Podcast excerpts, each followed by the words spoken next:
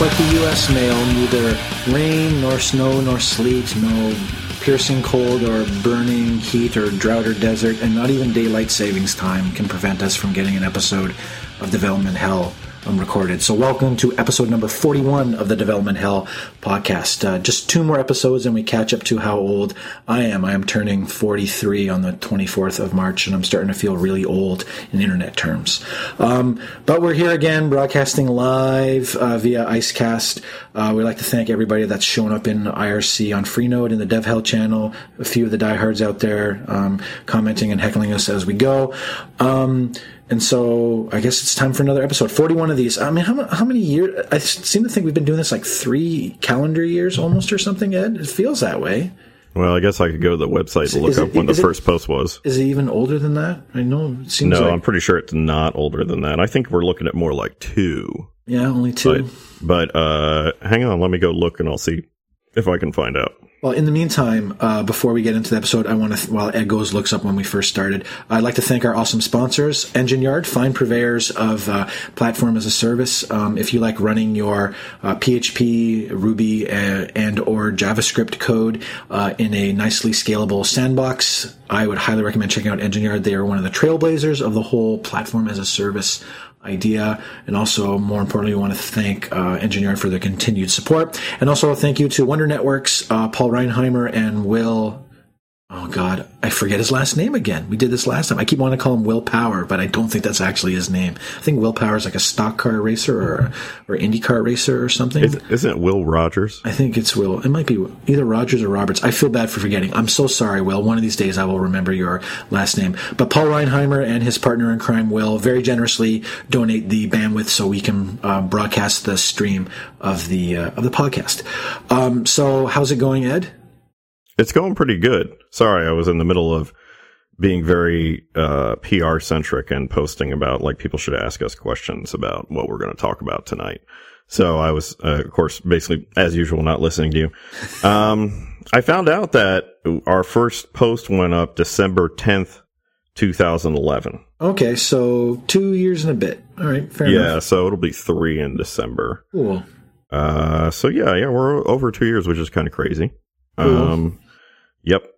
Uh, so I think that's pretty cool. Yeah. Uh, so how am I doing? I'm doing pretty good. Doing pretty good. Um, I'm working on, um, some cool stuff at Fictive Kin. And, uh, one of the neat things is that, uh, we've had some time open up. So, uh, we are kind of looking for, uh, other folks who maybe have, in, you know, we're doing some side work for clients and things like that. You know, we've done a lot of internal work for our own applications and things like that, but we've also built some stuff for other people too, uh, for some pretty cool folks. And, uh, that's one of the things that I do, um, is do client side work. So, uh, client side work, that's not correct. I do work for clients. Um, so we, ha- we have some openings there. So, uh, I guess I, you know, I could, uh, pimp a little bit, uh, since I'm a partner there that, uh, we are looking, you know, if, if, uh, folks have, we have some openings, uh, in time for, to do, take on some extra work. So, if you have some need for uh, the kind of work that we do is doing web app development um, and design, also iOS work and things like that, we've got a lot of expertise in that area, in those areas, and uh, I think we do a really good job of it. So uh, it's fictive kin dot com is the uh, is our domain, so you can kind of check out some of the stuff that we've done. So please check it out. And for a ten percent discount, tell them Ed sent you. Yeah, yeah, that'd be great. Yes. So what? Yeah, really, what happens is that you, I get, I just pocket that ten percent, and then I just send the rest on. So it's it's actually kind of more of a it's a skim. I think they might call it. It's a vig. Is that what you know? I need to wet my beak on these. Nice. Uh, on these kind of deals. So yeah. So for today's episode, we um, have a special guest. But before we introduce the guest, um, the main focus of tonight's um, podcast is talking about um, education in relation to programming. Um, Ed started off a very interesting discussion late last week on Twitter um, about teaching and languages that seem to be providing tooling to make it easier for beginners to get going. Um, and that made me wonder if, if at this point in my career, I could even teach a beginner how to program, if I've forgotten how to actually approach it, if I'd never done any programming to show somebody, because most of my teaching efforts are really focused on making people who are familiar with programming I'm better programmers. Uh, and I couldn't imagine how I'd go about teaching someone that's never done any programming. programming. So um, Ed wanted to talk about that, and we had someone from the Twitters uh, offer to come onto the show and discuss some stuff about uh, specifically about teaching people to program. Um, so we have via Skype from, well, I don't know. He's, I know he's normally in Florida, but I think he's out on the West Coast maybe, or he goes out into the West Coast later this week. Anyway, it's um, David Rogers, who is Al the X, Al underscore the underscore X, I think, on Twitter. I'm saying this without cheat, without cheating and looking. No, that's absolutely correct. And, and uh, some variation of Al the X will find me on the internet somewhere. Google knows where to where to get me. I got to tell you, it's confusing because I want to call you Al. Hey, well, if you call me Al, then I get to call you Betty. Ah, very nice, very nice, very nice. I like that. Uh, do you remember when uh, I don't when Paul Simon did that album, and but he didn't participate in the uh, like the the cultural sanctions against South Africa because apartheid was in place during that time and all that controversy? Yeah, man, I remember that. Yeah, I had forgotten totally about it, but then it came... I can't remember. I was watching a T V show or something. They were talking about, you know, uh, Little Steven's Artists Against Apartheid movement and how uh, Paul Simon was kind of like, I don't care. Maybe it was an article I was reading. But anyway, I don't know. I was just reminded of that. It was a long time ago. It wouldn't, it wouldn't shock me. Money uh, money speaks louder than words for many, many people. Yeah, I mean, I guess... Because he, he also got in trouble for, like, I guess that they, they slapped that label onto people about...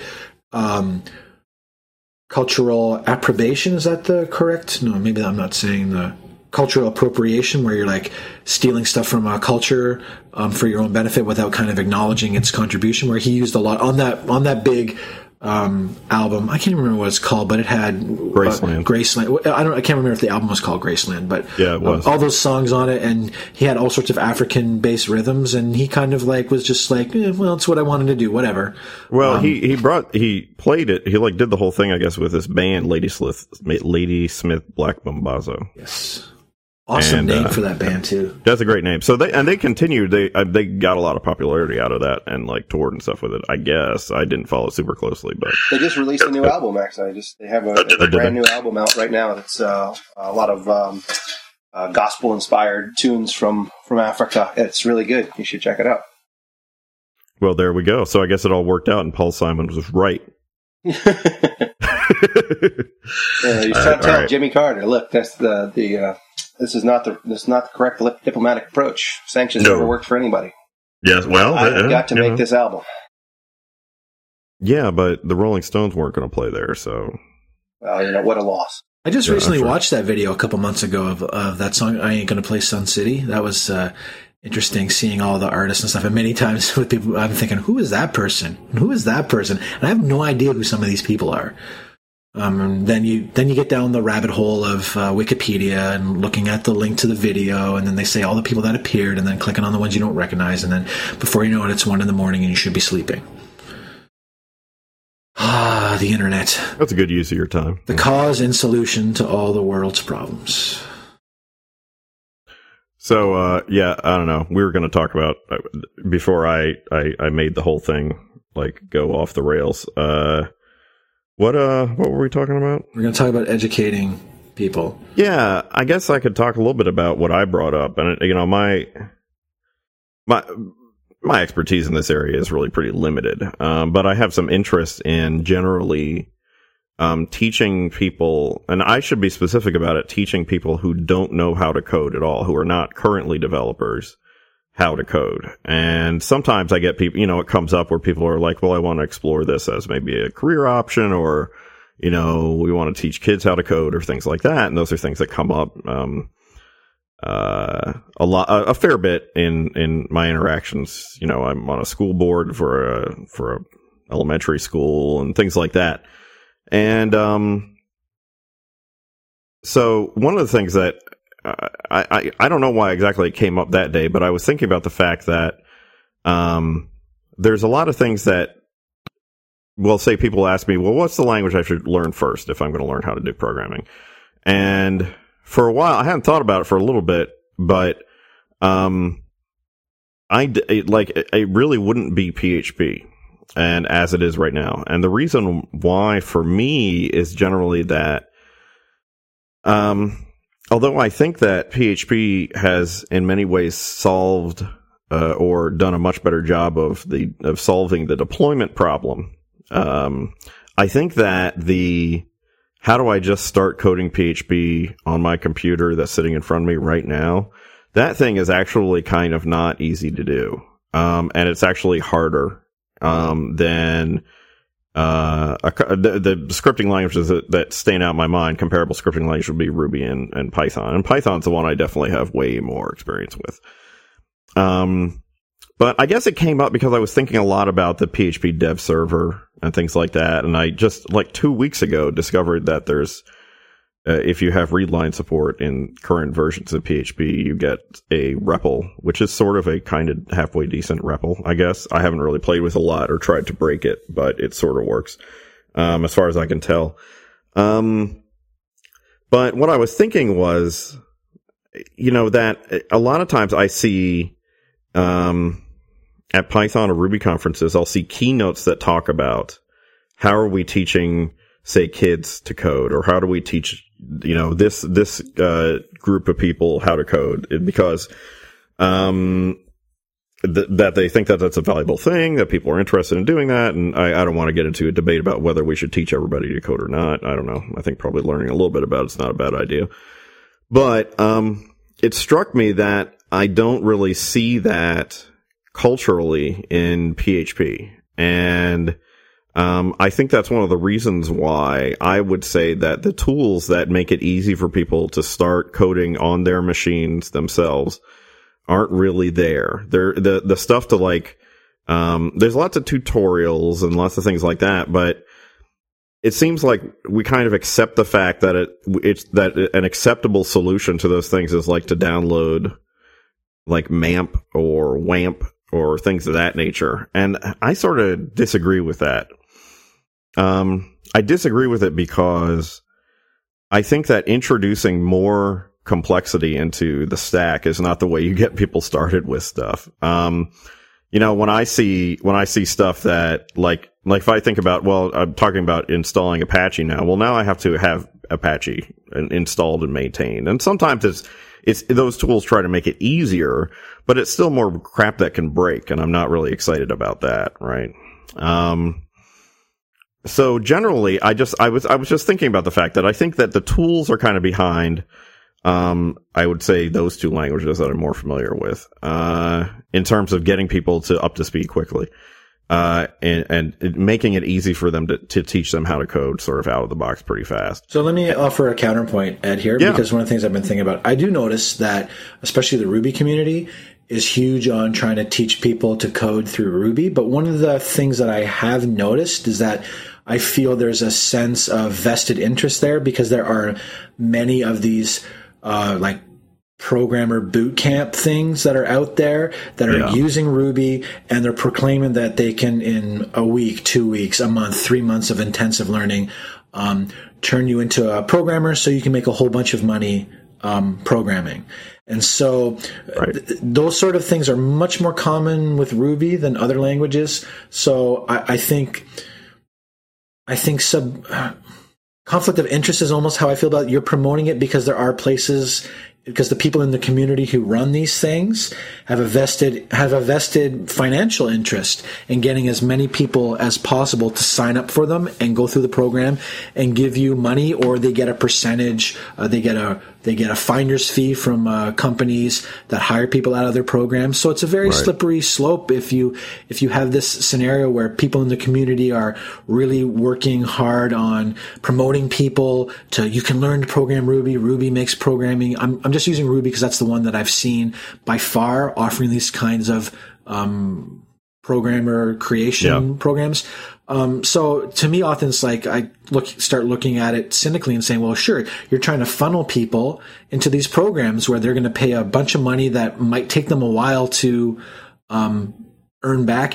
And the pace is so intense that I think I don't I don't know if they're really creating programmers more as people who have memorized in a short period of time how to solve one specific type of problem.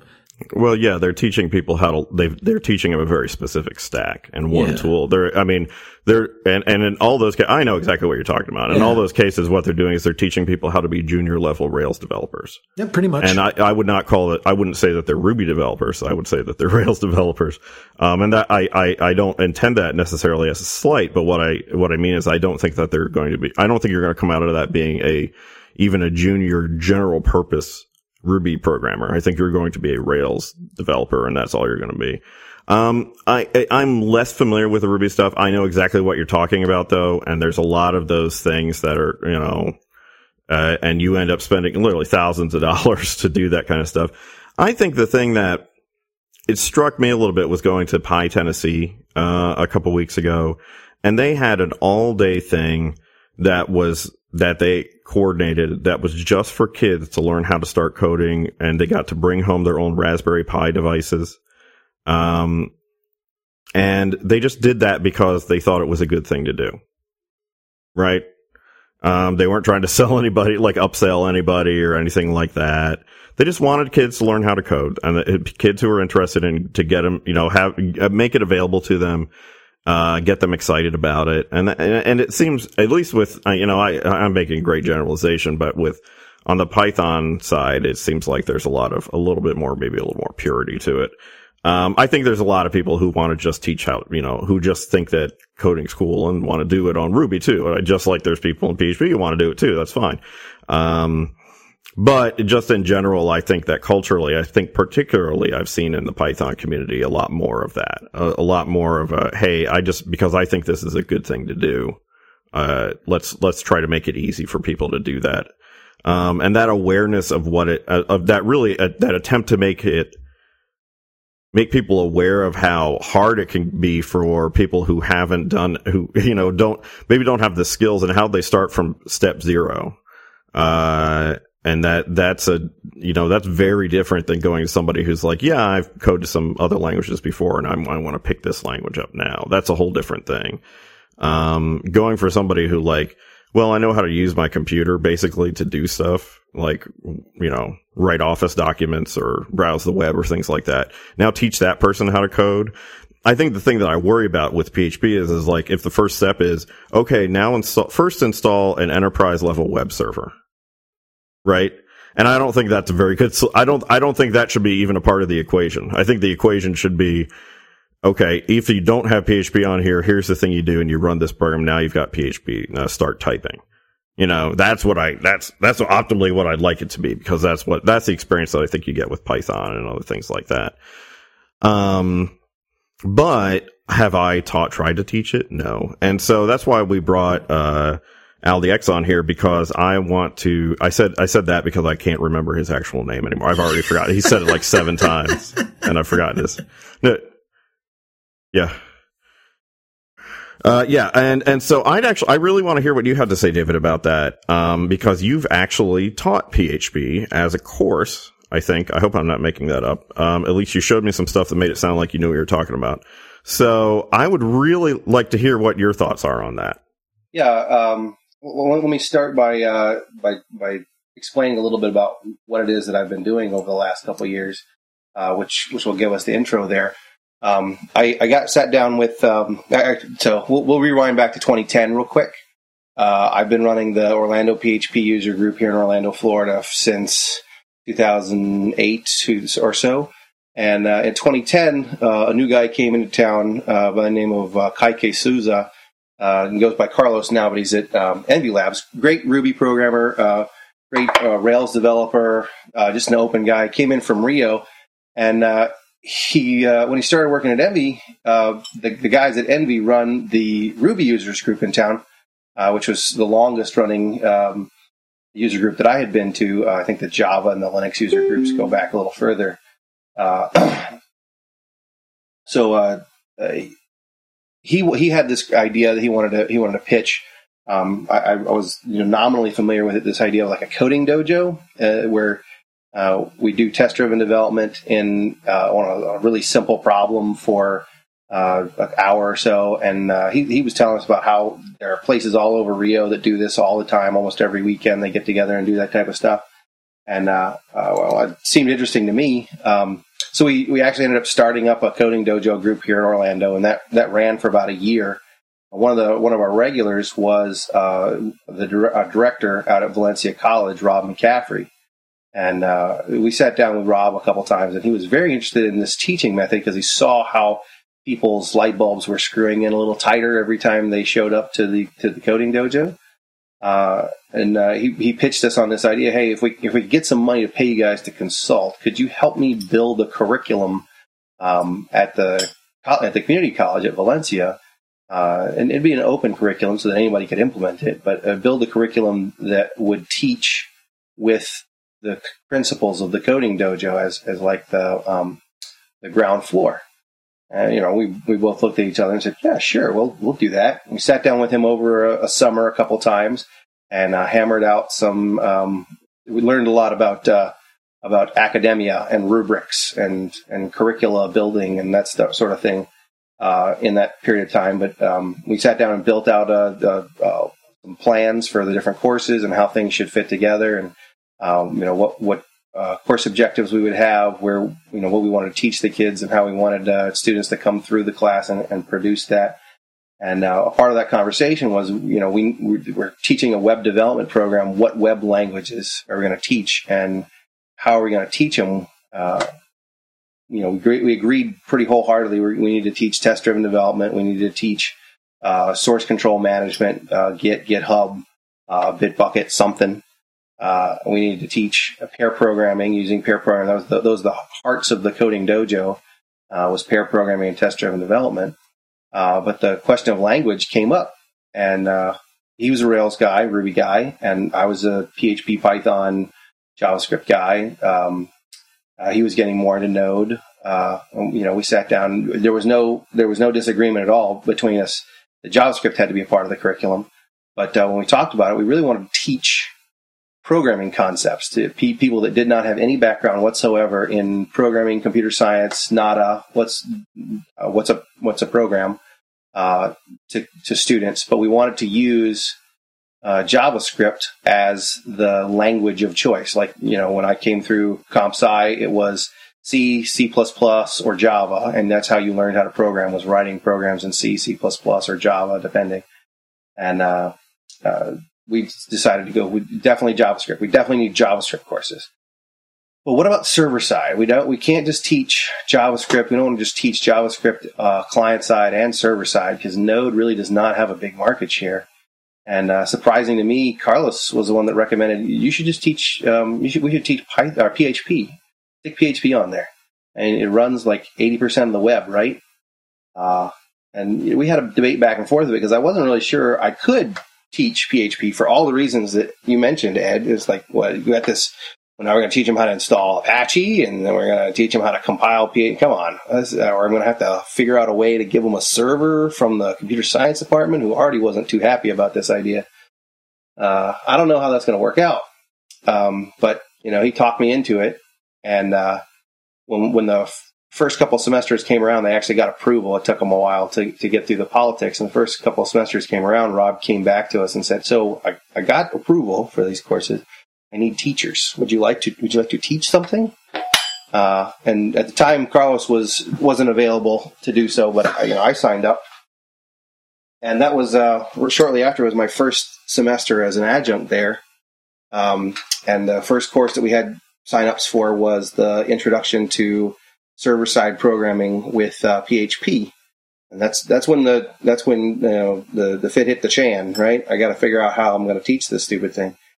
Uh, so I I'd been toying around with some other tools, and uh, I, I guess around this time or uh, shortly, maybe right after I had come to my own conclusions, there was that um, uh, that post that went around on Hacker News about the two-week problem, where you know every Every development language, every back-end development language still has this two-week problem where uh, you get a new guy in.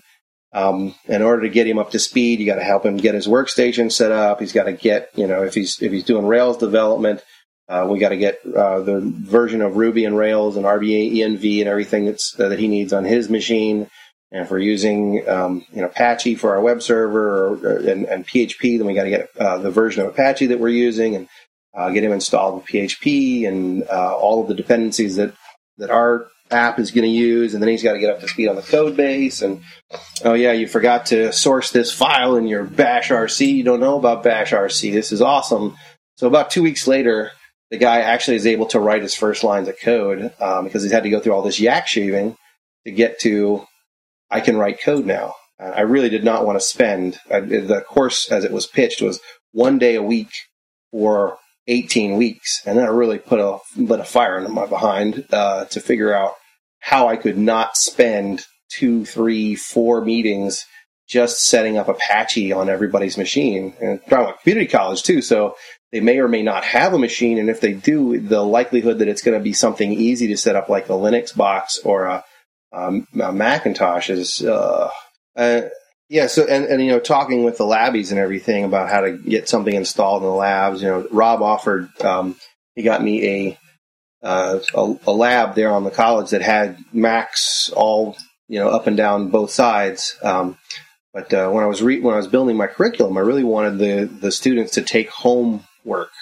and, and, you know, do work at home. Just, um, the approach that I took with the, with the course was to teach whatever language I was going to teach, P H P, JavaScript, uh, as a second language first. So if you follow like Pimsleur, or if you follow one of the, um, uh, Rosetta Stone, and they teach you how to read the language before they really teach you how to speak the language.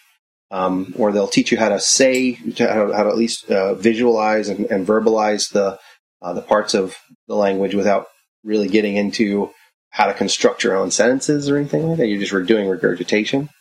Um, so I was I wanted to take that approach, but that really meant that the students had to go home and do this stuff on their own. Uh, and so I bought a, bought myself a bunch of time by giving them um, these take-home assignments that uh, that didn't have anything to do with writing code or anything. And um, I guess by the by the time that I By the time that I got about halfway through the deck for the first course, leading up to the first course, um, I, I ran across uh, tool, an online tool called Cloud nine I D E. It's uh, at Cloud nine I D E or uh, C nine dot I O um, on the internets. And uh, there are like five or six different competing, competing services or similar services. Uh, coding with a K, um, uh, nitrous dot I O, uh, The, the list goes on and on. Um, and I was really looking for, it was, it, it kind of came back from everything we were doing with the Coding Dojo. We really wanted something that was a uh, get started fast online editor um, that the, the students could use instead of having to set up Apache and all the rest of that junk uh, and get past that two week hump really quickly. Uh, turns out Cloud nine has great GitHub integration. It, you know, you sign in with GitHub and it'll link to your GitHub repos and all that stuff. And I was planning to use GitHub for the for the class, uh, and uh, that's that's what I ended up using for my um, uh, for the first day of class. We sign up for a GitHub account if you don't already have one, and if you do already have one, what are you doing in my intro to uh, programming class? But uh, sign up for a GitHub account, and then immediately sign up for a Cloud nine account with your GitHub account, and uh, then he will walk through the GitHub interface, or the uh, Cloud nine interface. We walk through the GitHub interface, so I show you what you can do in both. Uh, we clone a, uh, fork a repo from uh, some open source project, clone that down into Cloud nine. Here's how you edit some files. Uh, you can make a commit against your own local repo. Here's how you push that into GitHub, and just spend the first day on that. And then after that, every class, we I do a little bit of reinforcement, um, reminding them about the magical incantations that they need to know in order to, to um, get add, get commit, get push. Uh, but after that, they're they're doing using that using GitHub to um, to submit their assignments, and they're using Cloud nine to edit files. So by the time we get to the um, Coding Dojo, by the time they're actually writing code, which, uh, that's the second half of the the class, around class eight or nine, depending on like spring break and stuff. Uh, they're very familiar with Cloud nine with an online editor. They're very familiar with like, just you have a button to push that will run your P H P code in C L I mode. Uh, and, and they're very familiar with GitHub and, and committing and, and pushing. And we just uh, add the staple on the rules of the Coding Dojo and do Coding Dojos for the second half of the, of the course. That sounds crazy. It is crazy talk. Yeah, really. Um, That sounds so. Uh, how do you gauge? Like what? Okay, so have you finished teaching a semester of this yet? Uh, we're actually on semester five. Okay, so yes, it sounds like yeah. And uh, we've we've had some adjuncts besides myself teach both the server side and client side course based on my decks. Right. So, what would um, what kinds of feedback have you gotten from students on this? It has been overwhelmingly positive. Uh, the first couple semesters that I taught were mostly students that came from, uh, you know, it's a community college, right? So you would, it, it's exactly what you would expect out of a community college. They have, a, uh, and, and I'm in the arts and entertainment department as well, strangely enough. Uh, the arts and entertainment department at Valencia has their digital media technology uh, degrees, and all of those degrees are the mixture of A A and A S degrees.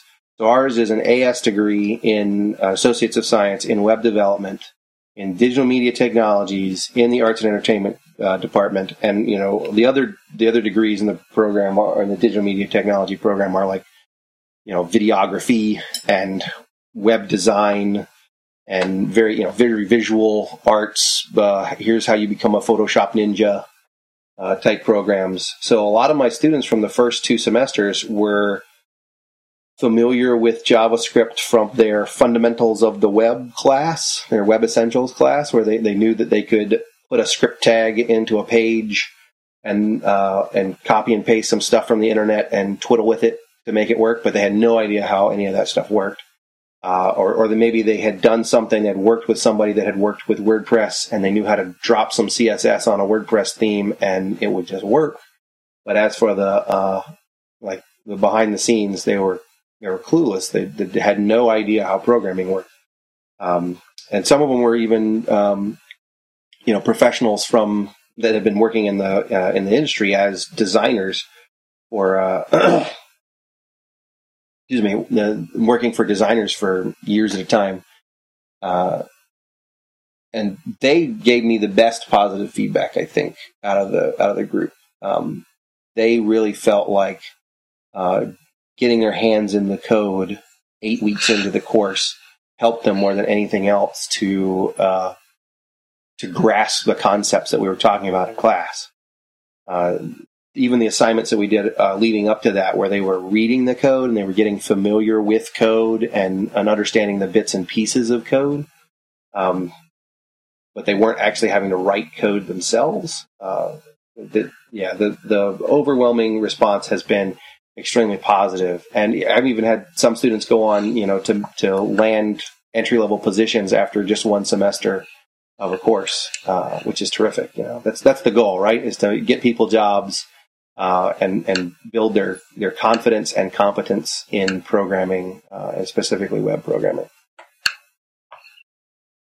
I'm curious about like how you even teach someone, uh, who's never done any programming, Um, just the concepts of like how you actually build a web page and all the stuff uh, involved with it. Because I think of if I had to break down to like even trying to explain to my kids um, what I do, other than like you sit down in your office and you yell at people on Twitter is what they seem to think my job is, which is probably a portion of it is that.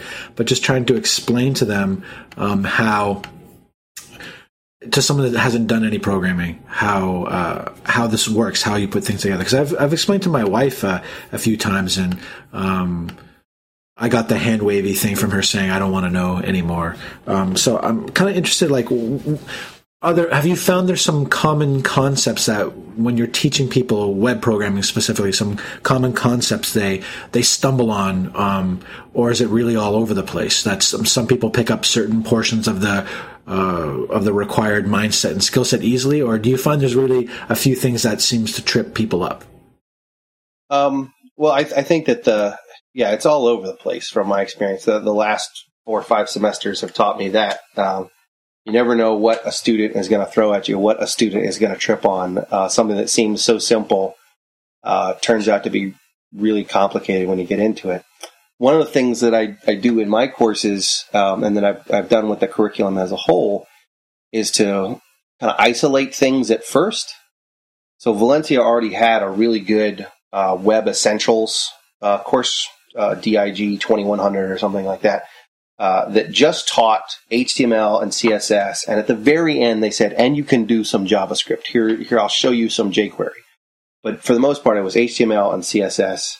Uh, so the, the students, uh, that's not a prerequisite for uh, for my course, but it's a like a co-requisite. Um, they're expected to, te to take that course before they get much further. With that in mind, for the intro level courses, intro to programming with P H P, intro to programming with JavaScript, I've stepped back and said, we're not going to learn anything about H T M L and C S S. We're not going to have any sort of, um, we're not going to touch the D O M. We're not going to output H T M L. Um, that'll come in, this, in the advanced class. Uh, so there's a two, there's, I should mention that there's, there's, um, two, two courses in each of those tracks. There's an intro to P H P and an intro to JavaScript, uh, advanced P H P and advanced JavaScript. The same way there's an intro to like Web Essentials, the uh, intro to H T M L, C S S, and an advanced uh, Web Essentials or advanced H T M L and C S S, po focusing on like H T M L five type tags and that sort of thing. Uh, and that, that really lets me focus just on programming. My goal in intro to programming with P H P is I need to teach you how to program. I need to teach you enough computer science that you understand programming. Not, I need to teach you how to build a website necessarily. Uh, if, if you already know how this stuff or can figure out how this stuff goes together on your own, then by the time you're done with that intro course, maybe you can move on to like, you know, basic WordPress templating or something like that. Um, but the second course, the advanced course, is designed more to be about web application development. The advanced P H P course teaches uh, uh, test-driven development with PHPUnit and uh, building web apps with um, with common frameworks. Like I've, uh, I've got Slim P H P on the list because it's the dead simplest uh, P H P framework that I can possibly teach. And maybe eventually getting up to Laravel or Zend. Uh, if Zend would like to kick me some money, or the Laravel, uh, or, or the guys at Laravel would like to kick me some money to, to pitch their project, I don't have a I don't have a bias one way or another, but I could be biased. Uh, the you know the advanced JavaScript course teaches an intro, it uh, teaches QUnit and jQuery, and then ultimately gets into um, Uh, Angular J S or some other similar M V C type framework. Ultimately gets into Angular J S and test-driven development with a uh, with uh, Jasmine, B D D, that sort of thing. Um, and I haven't had a chance to run those courses yet. I've got them outlined. I've got them. I've got them planned, but I haven't had a chance to run those courses. Being five semesters in, we've graduated a number of students, but we really haven't graduated enough students that we can feed into those advanced courses yet. Uh, but you know, that's kind of the plan, like section it off. We're just learning about programming. We're just teaching programming and computer science in the first course. Just teach computer science in the intro classes uh, and save the integration with your with H T M L and C S S. We'll worry about how to build web pages in the advanced class. And I want to teach you how to build you know, web applications really more so than, uh, than websites, right? But Uh, part of it will be in there, right? Uh, uh, we'll teach you the H T M L and C S S, tying it in with your H T M L and C S S course after we get you through the intro course. I just want you to understand the basic computer science concepts, you know, branching logic and, uh, and looping logic and uh, what is a freaking variable, right? How does that work? Uh, what are the different, what, what is a type? What does that mean in computer science? And uh, you eventually build up to, you know, stacks and queues and, uh, and uh, and all that stuff. And we'll, when we get to the coding dojos, our focus is entirely on uh, console line input, uh, input output. It, we don't even we don't build REPL. We don't build um, interactive programs. I do show them how to like use the REPL so that they can tinker around with their programs or or um, or uh, ask P H P questions. Um, but I, I don't get into that. Uh, we just do console line. We don't output H T M L. We just You know, run the program on the console, have the output, does, do the tests pass or fail. And, and to that extent, in P H P, we don't even get into like PHPUnit. I just start with basic assert, with the assert function that's built into the into practically every language since the seventies, right? Same thing with, um, with JavaScript. I teach JavaScript on the console and the command line using Node J S. And when we get to, um, when we get to uh, the Coding Dojo, we use the assert module and just do basic assert statements. I seriously didn't. I didn't even know that assert was actually a P H P function. What oh, does yeah. that tell oh, you yeah. about me? Absolutely, absolutely. If you if you look at P, if you look at P H P uh, unit source code, which I have a few times to try to figure out why something wasn't behaving the way that I expected it. Yeah, a lot of those assertion methods inside P H P unit are just simply wrappers around assert.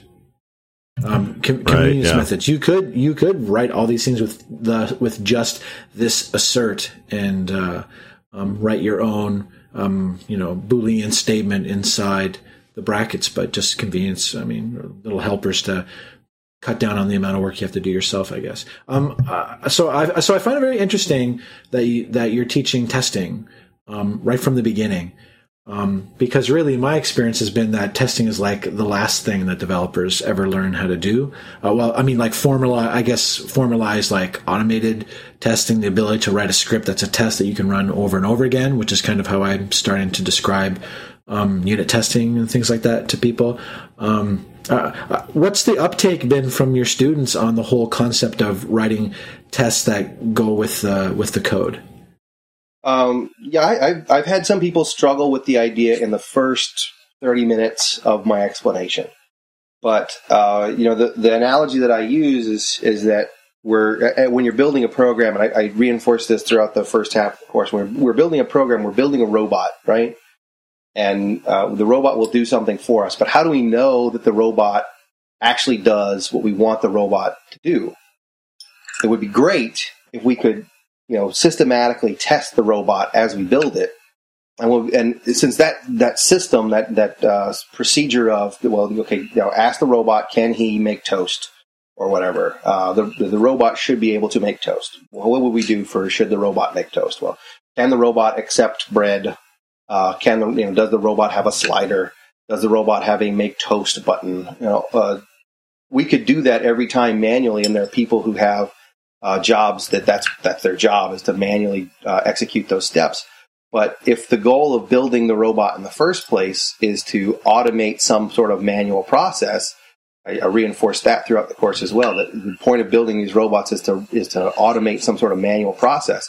Why wouldn't we also build a robot that would automate the manual process of testing the robot that automates our manual process, and then you build another robot that tests the robot that tests the robot, and then you have Inception. That's funny. Uh, it, I'm re- I'm I'm uh, desperately trying hard not to uh, start talking about how I feel about unit testing frameworks, um, but I'm in the middle of reworking stuff where I'm trying to write tests for my unit testing framework, and uh, it's it's not easy. Who tests the testers? That's always the question, right? I, I know. I should have called it the Watchman or something like that. So, uh, at, at Fictive Kind, are you guys still using um, Lithium? One, one of your, your products of choice back in the day? Um, no, we built our first thing on Lithium, and then we did a rewrite, and, and that doesn't mean we don't like Lithium. That just means we went in a different direction on it. Um, I still think Lithium's a good choice for a lot of people. Um, we have used for all of our P H P products, or yeah, our P H P-based uh, projects. Uh, we've used Slim almost exclusively and then added on components with that. Um, so like the current thing that we're using is we're using Slim and we're using, um, the, uh, Aura S Q L, uh, stuff, which is really just a light wrapper around P D O that adds up some convenience stuff to it. Um, and, uh, let's see what else. Um, We're using uh, Valotron to do validation, which is a thing that, oh, shoot, why can't I think of that guy's name? Oh, Vance Lucas wrote. Um, and uh, I'm trying to think of other stuff that we've used. I have to look at my composer file. Um, but it's a bunch of stuff that some of it you might have heard of and some of it you haven't because we, we kind of intentionally, we really want to use stuff that's low in terms of technical debt. So, like, we're not going to pull in, like, oh, let's just use Doctrine for our database stuff. You know, we just don't want to do that because we don't want to pull in all those things. Um, and that has pluses and minuses to it, but that's a whole other philosophy thing that we can get into. Um, but for the unit testing stuff, we actually use this thing that I, I, I wrote most of it, but, um, called FUnit that, um, Uh, it's basically a really, really, really lightweight testing framework. Um, and it has pluses and minuses. I'm not sure that, you know, it would be the choice for everybody, but, um, it's something that I think is really easy to start writing tests with compared to, say, like PHPUnit. Um, for like somebody who's never done it before. And I was very much coming from that perspective when I was starting to work on it, or at least I was very, it was, I was just a little bit out, and I didn't, it was just the, all the setup stuff with, with PHPUnit I found intimidating, and I felt, I thought that the learning curve was really high. But that's a whole debate for a whole other, whole other podcast. Actually, um, I don't know, Ed, no. We can talk about that real quick. Sure. Um, Like part of me is not happy that you chose that you that you part of me is not happy that you felt the need to write your own um, testing framework. I certainly understand. Yeah, I, I understand why people do that sort of thing across all sorts of other, um, not just testing, but over all sorts of other things where the existing tools. Okay, there's there's two to me. There's like two um, two bins you put this stuff into. You where you look at an existing tool and it's not doing what you want it to do. So there's the one bin where you're like, okay, I'm going to write my own that does everything exactly the way that I want, or I'm going to modify an existing tool to do the things that I want. There right. are definitely benefits to both, um, right? And sometimes it's like, sometimes it's very helpful to write your own tool um, so you actually understand, um, to use an overwrought cliche, cliche um, how the sausage is made. So there's some there's some advantages to, like, you do one of these things so you can learn how to do it. But on the other hand, um, I th- my personal opinion is always try to find a tool that's doing the thing that you want and extend that tool to support the cases that you need. Because then then a if you take an established project, then a much wider group of people get the benefit from your work if you're willing to share it. Yeah. I, I, go ahead, Al. Uh, sorry, I, I, was, I was just saying I completely agree with you, Chris. We we um I did a rather large project with lithium, and not to bang on lithium because I I love lithium. In fact, it's you know it's my probably my favorite um, P H P full stack framework uh, at this point, just from the aspect oriented stuff that Nate put in there. But uh, there was there was that moment where we got about we, we got several tests deep into the lithium test suite. It was it was a non trivial part of that um, uh, point in the development, and uh, we realized that the roll your own unit testing framework that was baked into lithium was just you know was not cutting it. Uh, there was some, there were some things that we we wanted to do that we needed to do with. Uh, that PHPUnit did really well, and the, some of the people that um, that were on the project already knew PHPUnit way better than they knew. Than the, you know, it was it was painful to try to learn yet another testing framework, uh, and so we, we took the time. Me and the other senior on the project took the time to um, to retrofit PHPUnit back into the process and um, and, and built it out, extended it so that it was uh, lithium friendly. There was a lithium L I three command. Uh, for PHPUnit, um, so that we could run all the tests that way, and it, it hooked into the um, the way that Lithium handles dependencies and that sort of thing. And it was a little painful, but I think ultimately it was a better decision to use that wheel, even though it was a you know really big one, and you know it's probably like you know stapling a tank onto the onto the wagon that we're building. But um, I, th- I think that ultimately it was a good decision, and it was. Uh, it was better. The project was better because we were able to get people to speed faster as we as we brought them in on the project. They're like, just go read the docs on PHPUnit, and there's like a billion screencasts and blog posts and stuff about how to do stuff. And uh, if we come up with a if we come up with something that we really need um, the Lithium testing framework to do, we'll dig into it and uh, extend it appropriately. But for now, we're just going to use the we're just going to use PHP. Totally gonna do that. Yeah, I would say that it sounds like you did the appropriate thing for your project, and uh, you know, uh, I think that you know doing web development is for the most part entirely pragmatic, and uh, or maybe engineering on a whole needs to be entirely pragmatic, uh, and and and I think that um, especially when you mentioned that you had some people who already had PHPUnit you know experience. On your team, uh, if that were the case on the on the team that we have, um, that would have been a very different situation. Um, We did not have it, and we have just an internal strong bias against really complex stuff, like pulling very complex things in. And so we're, uh, so, you know, we're nervous about technical debt. And at the time that I assessed, you know, this, when I was looking at these things, uh, there were a couple other options, but none of them struck me as particularly easy to use. Like, or what I should say is I, none of them struck me as particularly lightweight. I wanted something where I could just be like, here's a test, here's a test, here's a test, and now write, um, and then run that script that I just wrote in P H P and it should spit out some output.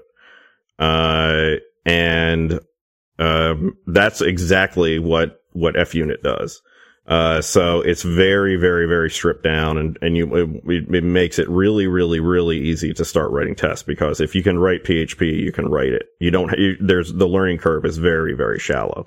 So, and that, that, and so there's, so that was what I was trying to do when I set out with it, but really I was just making it kind of a personal tool. Um, and the, the other thing is, I think I actually did get a lot out of just, of, of, I, I think I learned a ton, uh, by writing it. So I don't, I don't regret it, even if nobody else ever uses it, right? Um, and I think that's really cool. Uh, just from that standpoint, that I feel like I understand a lot better, like what are some of the things that go into it. I understand testing better, a lot better, because of what I'm doing. Um, but, um, You know, I, I, my feeling is that I just think that, I think what I did was I compared it to, uh, some things that I saw, like when I was looking at Python testing and things like that. And Python has some built-in, uh, unit, has a built-in unit testing, uh, at least some capability in the standard library. And, um, I guess what it really doesn't have is like nice reporting and like a test runner and stuff like that. Um, Yeah, that's what we use, um, but I just like the fact that even the the language itself has some stuff that's built in there, and it's not it, it it's not overly complex. And I I guess what I feel like when I see when I see PHPUnit, what I see is the equivalent of, say, a Zend framework or Ruby on Rails or something like that. That's for unit testing. That tries to uh, that. intentionally, because of what it's trying to do, it is full stack in terms of testing, right? Um, and it tries to cover as many possible situations as it can. And so as a consequence, it's going to grow complex and hard, and uh, it's going to not be easy for somebody who doesn't have any experience with it to just pick up and, and write a test right away. And that's kind of my, that's kind of my personal beef with it. I think you should use whatever makes sense to you. And I think for some people, it's going to, you know, something like I wrote, or there's other things, there's like a thing called Testify, which seemed like a nice little, like micro framework for doing unit testing, um, which I don't think existed when I started doing my stuff, but I took a break from it. Now I'm kind of back into it. So I've seen a couple other things that look pretty good.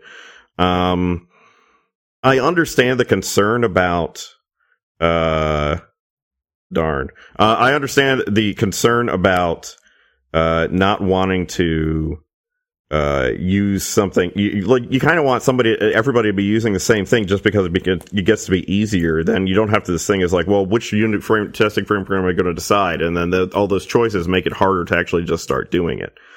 Um, I guess my concern is like, if the only choices that are available are like really heavy projects, uh that's uh, I don't know, I I don't think that's really the best approach. I think that you should have simple uh solutions first to solve simple problems, and then uh if you want to bring in more complex things built on top of that that solve particular, what I would call kind of edge casey things, uh then I think that uh those things have a lot of merit too. I just wouldn't, you know, that wouldn't be how I'd start out. Um, but I could entirely see somebody, if they ever chose to check out FUnit because they just wanted to learn, like, how to write a few tests, they could do that, and then they get to a point where it's like, well, I wish it did this, and then they find some other framework that does that, and then they switch out to something else. And that totally makes sense to me. If they're going to find some other tool that works better for them in a particular situation, they should. Um, and they should use that. My intent is really to have something that's just a simple tool to use, and, uh, and, and, and just gets people writing tests a little bit easier, because I'm like that. I'm really lazy, and I didn't want to spend, you know, a few hours figuring out how to set it up for my project. I just wanted to start writing stuff.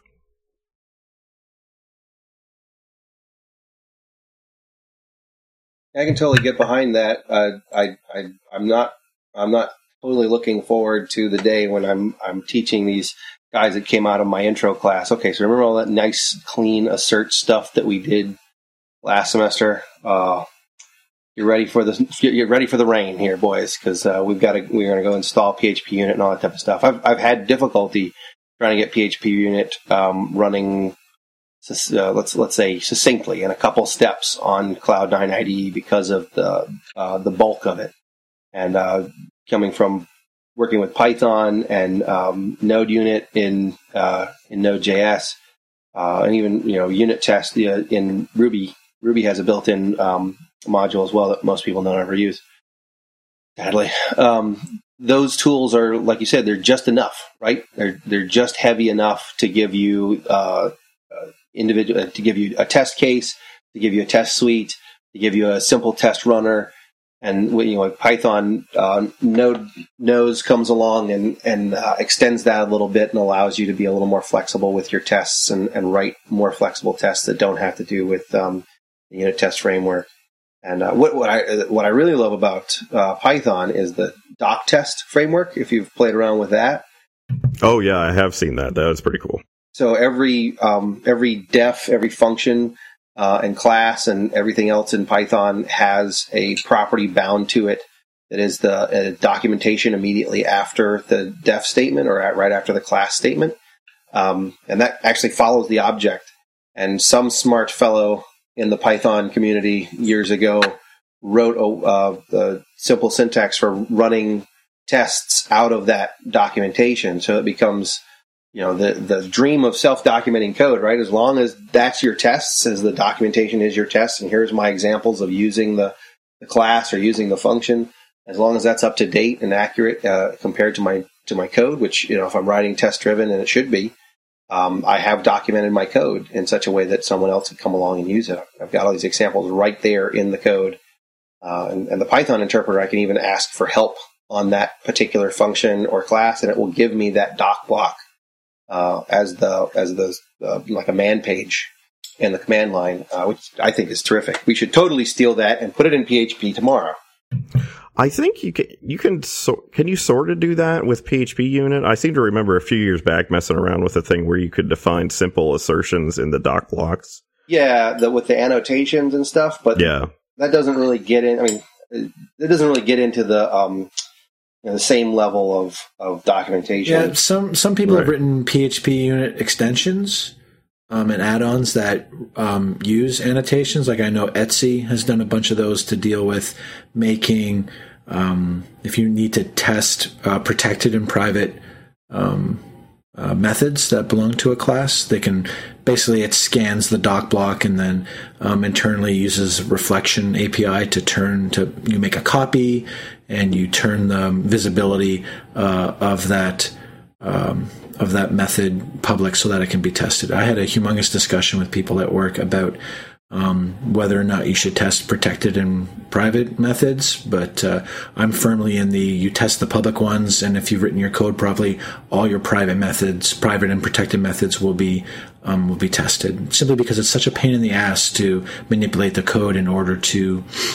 in order just to, to test it. When I think of all the steps you have to go through or the helper code that you have to write um, to turn something protected um, public, it's to, in my mind, it's not worth the effort. You have There's all, so much other things you need to do rather than fucking around making things um, public visibly, you know, for just for testing purposes.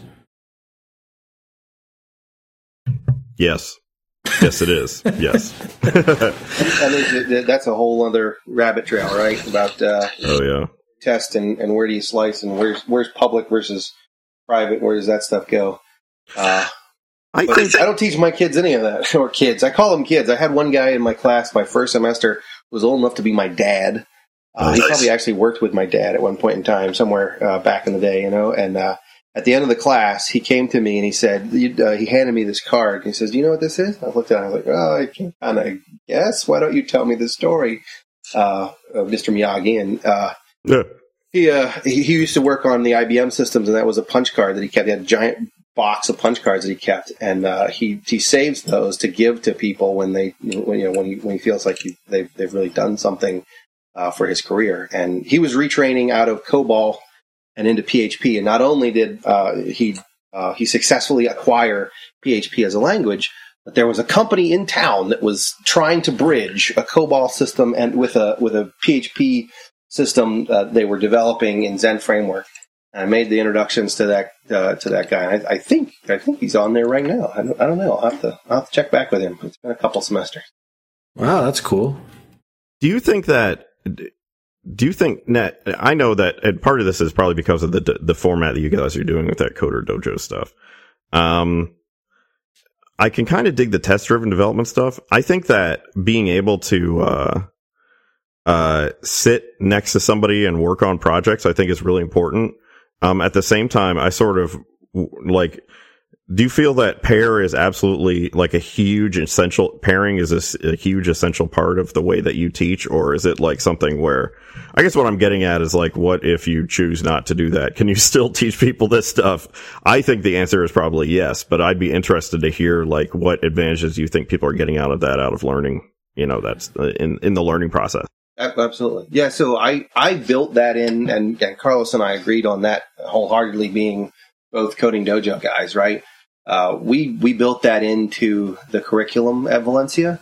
Uh, pair programming, I, I believe, is the single best way to advance the skills of juniors and novices up to the, you know, we look at the Dreyfus scale up to um, advanced beginners and competence and eventually proficients. Uh, uh, an expert pairing with, um, there's a, there's a, uh, uh, there's numerous studies on this. There was a great study that one of my guys brought up to me on, on that big project I was telling you about with lithium, brought up to me um, uh, that was conducted pairing expert level students or fourth, they were like fourth year and grad students in computer science with uh, first and second year computer science students, and performing pairing exercises with, you know, like with uh, with different pairings. So expert and expert and expert and novice and uh, expert and mid-level, mid-level and novice, mid-level and mid-level, novice and novice.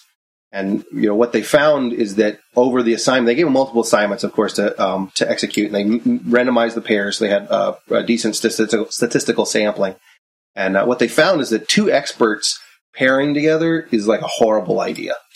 Uh, two, ex- two experts don't like, they don't, uh, they are not able to articulate necessarily why it is they're doing something, and they've got their own uh, idiosyncrasies and, and, and, and that sort of thing. That they, they may even overthink the problem. I know that's never happened, uh, and certainly not on a paid production project. They may overthink the problem together. You know, two brains actually equals fifteen brains in that case, and they, they think about too many of the edge cases, and they, they screw themselves in their implementation. Uh, two novices also suck together uh, because they have no idea where to go. They don't they don't they don't know how to make the logical jumps beyond. Uh, I think we need an if statement here. Don't you think we need an if statement? I think we should we should definitely write an if statement. So what goes in the if statement? I think we need parentheses. Yes, yes, you know, the, the guy, the, the lector behind the scenes is, you know, face-palming. Um, and two mid-levels actually do pretty pretty well together because they, they feed off of one another. They know enough of the rules individually that they can continue to follow the rules and hold each other to the rules. Uh, uh, but they they don't know enough of how they can break, you know, like when some when somebody when one of them starts to break the rules or, or work outside of the color outside the lines, the other one either reins him in or reaches some new level of understanding together. And then the the odd pairings, like expert and complete novice, also totally don't work together because as far as the novice is concerned, the expert is doing voodoo magic.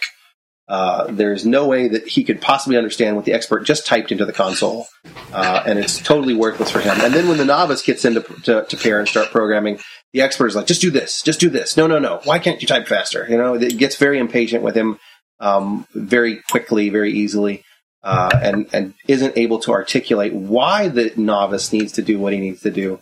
Um, uh, so they, that doesn't that doesn't work out really well either. But advanced or the, the intermediate with a novice, they found brings the novice up to intermediate level a lot faster than the novice would get on their own. An expert with an intermediate gets the intermediate up to expert level a lot faster than they would on their own. And they actually produce more correct solutions. They actually are able to solve the problems more correctly in less time and with more efficient code. Uh, the expert and advanced, and the advanced and the um, and the novice. It was a great study, and I will I'll have to find the link and and add it to the show notes uh, with you guys. But uh, uh, I, I strongly believe in pair programming, and that's a, a core aspect of the course. At the same time, I, I tell the students right up front, I'm teaching you how to do pair programming, and uh, I want you to know that when you get into the field, especially in P H P and JavaScript and web development, um, this isn't something that you're going to see as a part of the natural culture. You're generally, I mean, people want Han Solo guys uh, all the time. They want someone that can fly the Millennium Falcon through the the field of black holes by themselves. Um, but I'm going to teach you how to le- how to lean on Chewbacca. And uh, uh, you will have assignments in the class that don't involve pairing. In fact, that's like every every week they have assignments that they're supposed to take home and do on their own. Even when we're doing the coding dojos, they're supposed to take the dojo home and do the dojo themselves on their own uh, solo. Uh, to, so they, they understand, the, they get the the reinforcement. They get to practice themselves. They, they're, they're their own worst enemy at that point in time. And I, I, you know, tell them straight up, just do your fifteen minutes or thirty minutes or whatever it is, whatever you're going to do a day. And when you're done with your thirty minutes, commit the file, push the file, and then delete the file and start over the next day. And, you know, start from scratch and see if you can get all the way through the exercise after the two or three weeks that we're going to spend on that particular exercise. So I, I do strongly believe in the value of pair programming, and I have a lot of in-class pairing ex- exercises. Um, and being a community organizer, of course, I also strongly believe in and recommend to my students. I give extra credit for students that, that go to community events, that go to uh, the P H P user group, that go to the JavaScript user group, that attend any user group for that matter, that just get connected to the community, go to a conference and you'll get, a, uh, get extra points and that sort of thing. Um, just to reinforce to them that even though your individual assignment might be, uh, I have to fi- fix this in X number of hours by myself, it's not me by myself all the time. I may not have, um, I may not have somebody sitting next to me helping me program. I may not be doing pair programming, but there's still more people than me on my team, and there's more people than me in the world. Oh, I think I muted myself when I was about to talk, but I was going to say that's, yeah, that makes a lot of sense. And I, I think that, uh, it's interesting because that study sort of, some of it, it must be true because it sounds right to me, but, um, which is not uh, the way things actually work. But I think that, uh, my experience has been, been very much that, that like, uh, that expert expert thing or expert novice thing can be really, really difficult. And I will never admit to, say, having gotten all frustrated uh with my uh spouse trying to teach her how to do something like coding and uh and then been like, well, why would you? And then it, I turn into a total dick like that. So yeah, that's interesting. Uh yeah, so you should totally find that link. Um one thing that I thought we ought to uh I thought we ought to uh, wrap up here because we've been here going a little bit long. But uh, David Shafiq asked a cool question, which I thought was kind of interesting. We were talking about uh, P H P and teaching people P H P, and I thought that was kind of this is, this is a cool question. I thought he said was he said, "What um, say up to three lines of code would you use to excite a non-programmer about learning P H P?" And then he had a follow up about what about less than ten, like up, up to ten. Um, I was thinking about that, and I was thinking in three lines, I think the ability to take input, uh, from the browser, um, like to just type something into the address and have it display in the web page, I think would be pretty cool. Um, of course, uh, well, I guess with the filter A P I, I could probably make it secure too. Like I, because I'd be thinking to myself, I'd be directly accessing, uh, like the get variable, like the super global. And I'd be that, uh, of course, the security side of me is like, why that's a horrible, horrible thing to teach people. but, um, but I think that that would probably be something I would do. Yeah. In three I, lines I, of I would, code. Yeah. I would have to agree with you, Ed. I think in, in like under ten lines of code, you could definitely show someone, Um, I can type this long string into the address bar on your browser. you know, the script that we're going to run, a question mark, and then a couple of pairs of things where this value equals this other value, and have it show up in the browser. I think that would probably impress people, yeah. Big, beginners to pro, beginners to web programming anyway. I was thinking in ten lines, let you know, ten lines, you could, I'm pretty sure you could write something, you'd have to be a little bit efficient about it, that would like search a file. Um, it, I think it'd be kind of cheating to set up a database ahead of time. I mean, you could do with a database, but, um, but that could like based on user input could search and retrieve information and then output it to the browser. I mean, which is obviously what a lot of people, that's exactly what P H P does probably ninety percent of the time.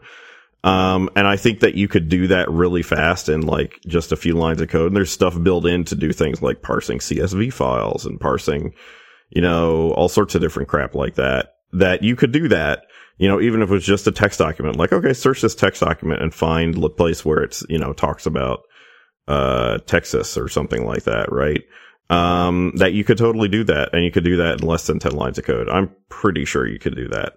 And uh, I think that'd be pretty cool, and I think that would that would show some things uh, off. That would be pretty neat. Uh, somebody made a joke. I can't remember this guy's name, but I see Kevin Boyd. Yeah, Kevin Boyd, and he said uh, to demonstrate the pow- awesome power of P H P, I recommend uh, eval request uh, and then co- the code uh, thing. So you take out of the request variables to eval, which probably is funnier when you actually read it, um, because I don't know. Yeah, like speaking code out loud is never going to work. So that was a terrible idea. I shouldn't have even tried to say it. But anyway, that was kind of funny.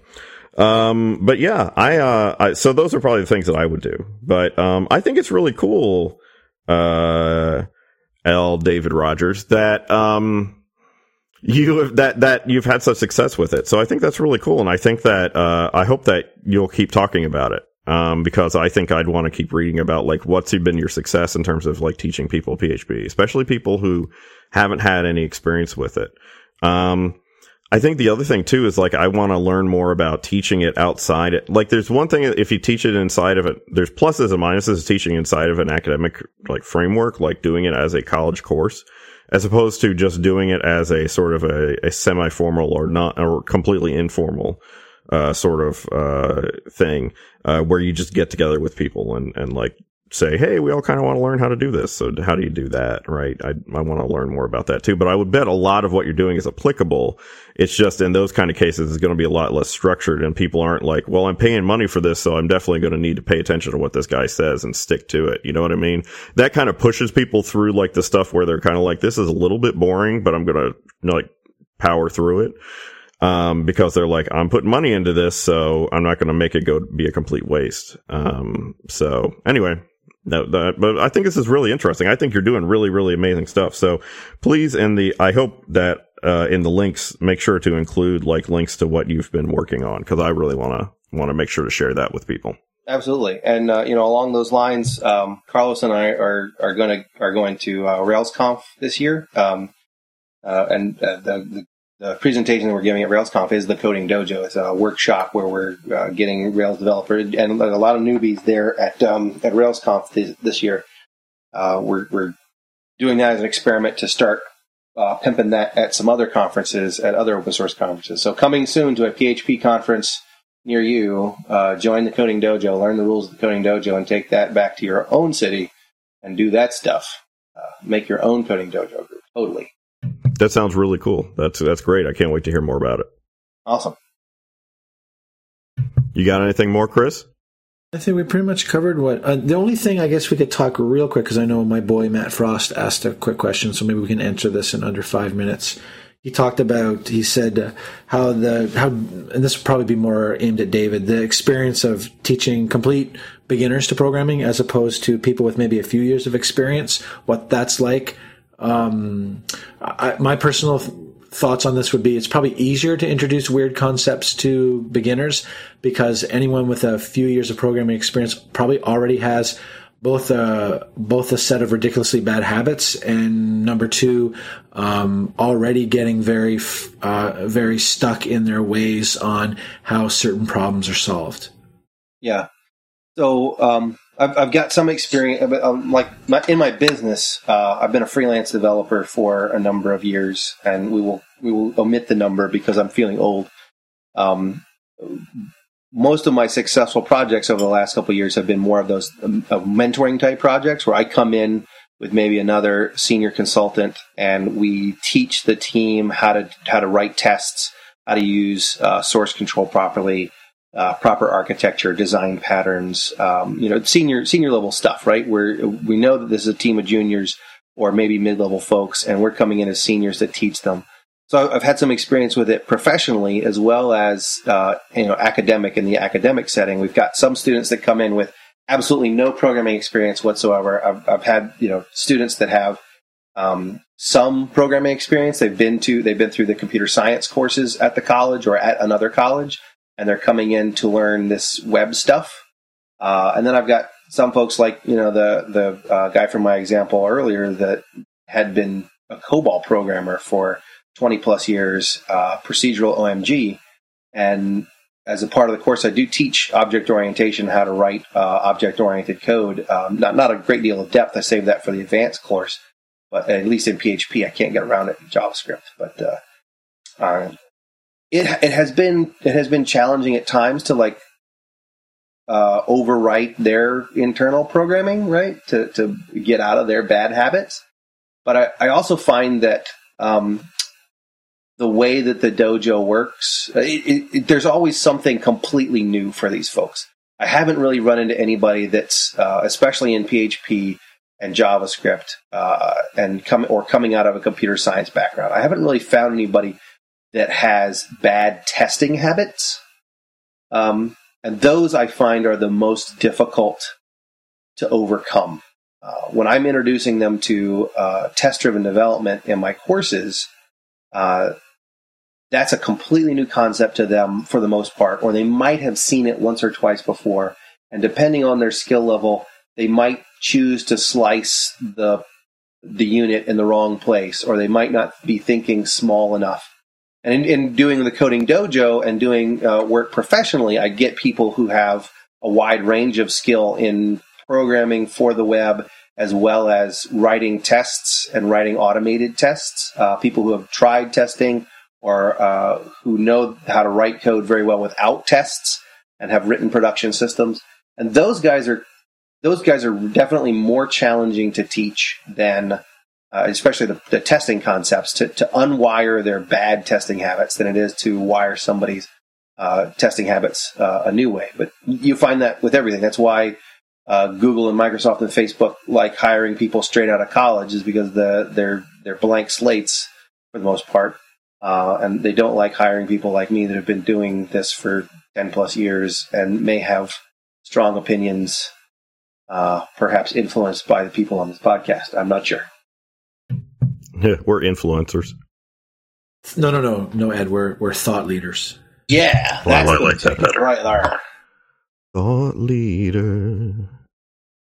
Contrary to popular belief, you do not actually have to have thoughts to be a thought leader. Yeah. uh, all right. Hey, Chris, uh, yeah, you think we should wrap up here? I think we should wrap up. I think we've covered everything we want to talk about tonight. This is actually a rather um, longer episode. We're like at an hour twenty. Yeah, yeah, but it was good stuff. This is really good stuff. Thank you so much for coming on the podcast, David. I got your name right. Awesome. I know, right? Um, better late than never, Ed. Yeah, better late. Yeah, I only had to say it like six or seven times. Um, yeah, so thanks so much for coming on and talking with us about this. I think this is really cool. No, I, I, I appreciate I, I, I think it has also um, helped reinforce a few things for me uh, in terms of like when I have to teach people stuff. Um, to pull the focus back a little bit more high level and and try not to assume so much about the skill level of the people who are reading my books and looking at my videos and then maybe down the road uh, taking courses from me and stuff, just trying to make them understand that a lot of stuff that I take for granted um, is clearly things that other people um, um, probably don't have as firm a grasp with. It's it's easy it's easy to forget what you know and uh, and also to forget how you learned those concepts. Absolutely. And that's a skill by itself, being able to go. I I, I banged my head against that for uh, hours building my presentations, just going back to really what does what would somebody need to know if they really knew nothing about this P H P thing? So with that last little bit from uh, Mister Uh, Rogers, I've been waiting all podcasts to bring that in. Um, well done. We have reached the end of episode number forty-one of the Development Hell podcast. As always, thank you to our sponsors, Engine Yard, um, purveyors of the uh, fine, fine purveyors of the platform as a service. If you're into P H P, Uh, Ruby and uh, JavaScript-y type things, uh, and you want to get a nice little scalable uh, sandbox container within which to run your code, I highly suggest you check out their offerings. And thank you to Paul and Will from Wonder Networks for, as always, providing the bandwidth so we can stream things out on Icecast. Um, you can find the podcast itself. Uh, you can find it in iTunes. You can go to uh, devhell dot info, the website, and you can find every single episode we've done, along with uh, Ed's witty graphic renderings that he feels capture the unique essence of that particular podcast. You can play the podcast there. You can uh, view the links. Every show we provide multiple links, uh, hopefully about the topics that we cover. You can find us on Twitter on DevHell. Uh, at at dev underscore hell. If you listen to us on iTunes, please, please, please rate the podcast. Uh, we need to know if we're doing good stuff, if you want us to keep doing the things that we've been doing. Uh, you can find me on Twitter as Grumpy Programmer without the U. You can find Ed on Twitter as Funkatron with the U. Uh, thanks so much to people in I R C for uh, hanging out with us. And uh, good night, Internet, and we'll see you soon, hopefully with episode number forty-two. Good night, Internet.